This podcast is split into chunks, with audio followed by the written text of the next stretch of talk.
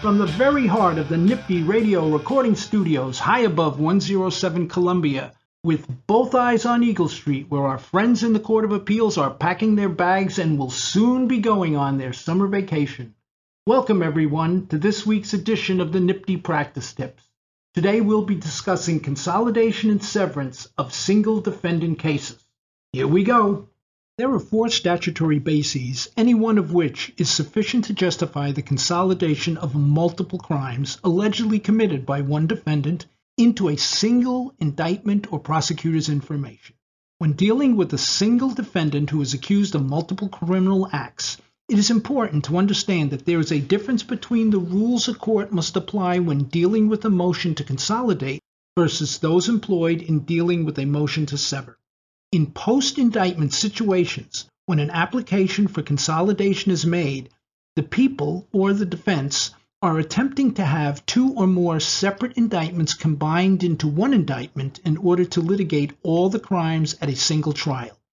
In order to obtain a consolidation, the party making the application must, according to People v. Lane, a 1982 Court of Appeals decision, demonstrate to the satisfaction of the court not only that the offenses charged in the separate indictments are joinable in accordance with the statutory criteria formed in 200.20 subdivision 2, but also that combination for a single trial is an appropriate exercise of discretion of the court pursuant to CPL 200.20 subdivision 4.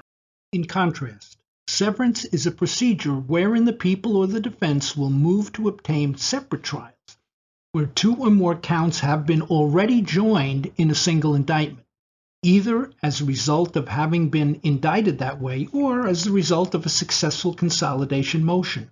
For the party moving for severance to be successful, the party must demonstrate either one of the two following points. First, the counts are not properly joined pursuant to the statutory criteria of CPL 200.20 subdivision 2 and its four subdivisions.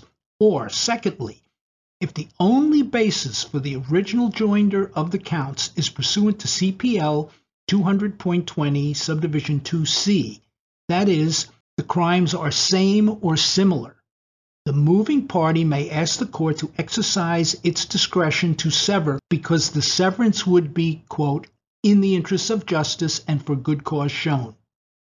If the cases are properly joined by any one of the other three subdivisions found in 200.20 subdivision 2C, there is no second basis for severance. The court does not have the authority to grant a severance except under subdivision 2C. First, the counts are not properly joined pursuant to the statutory criteria of CPL 200.20 subdivision 2 and its four subdivisions. Or, second, if the only basis for the original joinder of the counts is pursuant to CPL 200.20 subdivision 2C, that is the same or similar crime subdivision, the moving party may ask the court to exercise its discretion to sever because the severance would be, quote, in the interests of justice and for good cause shown. If the cases are properly joined by any of the other three subdivisions found in CPL 200.20 subdivision 2C, there is no second basis to justify severance. This rule that a severance based on the exercise of discretion by the motion court is available only when the sole basis for the joinder is subdivision 2C. Take a look at the case of People v. Zinneman, a First Department case from 1999 where leave to the Court of Appeals was denied, is clearly different from the rule applied in determining motions to consolidate but the court does have the discretion to deny the motion to consolidate, regardless of the subdivision upon which the motion is based.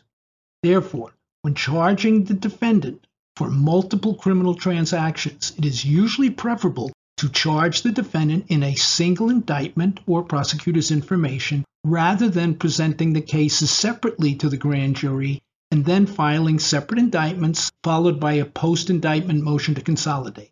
Remember, you will be in a stronger position to keep an indictment from being severed than you will be in moving for consolidation. Let's take a look at those four bases upon which multiple crimes are joinable in a single indictment against a single defendant.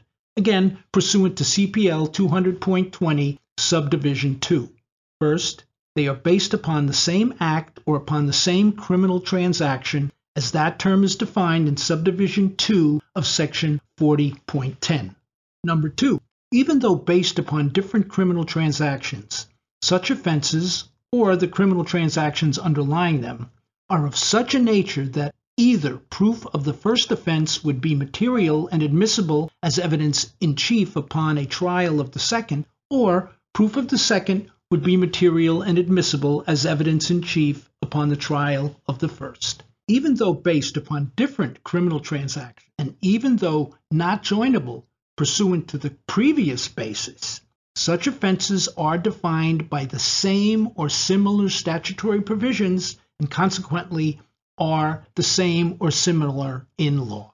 Number four, though not directly joinable with each other, as indicated in the first three bases, each is joinable with a third offense contained in the indictment.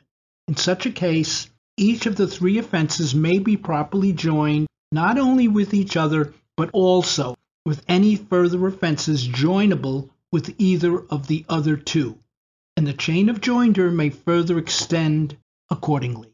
In other words, if the defendant commits crime A, crime B, and crime C, and crime B is joinable with crime A, and crime C is joinable with crime A, then B and C are also joinable with each other, even though it does not fit any of the first three reasons for joining the crimes.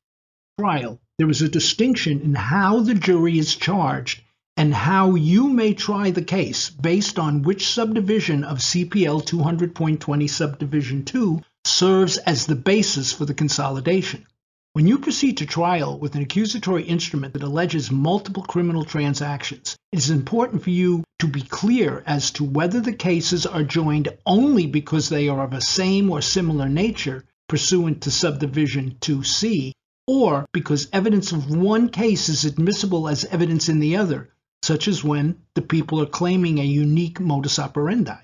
If the evidence presented at trial bears out that the crimes are joined only pursuant to subdivision 2C, then a limiting instruction must be given to the jury. The trial court instructs that they are to consider each case individually and not to use the evidence in one to establish the guilt in the other. This is also applicable in charging a grand jury. The evidence of one of the criminal transactions is to be used as evidence in the other. The court should so instruct the jury. Please be sure to keep in mind that pursuant to CPL 100.35, the rules enunciated here in CPL 200.20 apply to misdemeanors in criminal court informations as well as to felonies in indictments. Please be sure to read all the attached materials that relate to consolidation and severance. And if you have any questions, please let us know.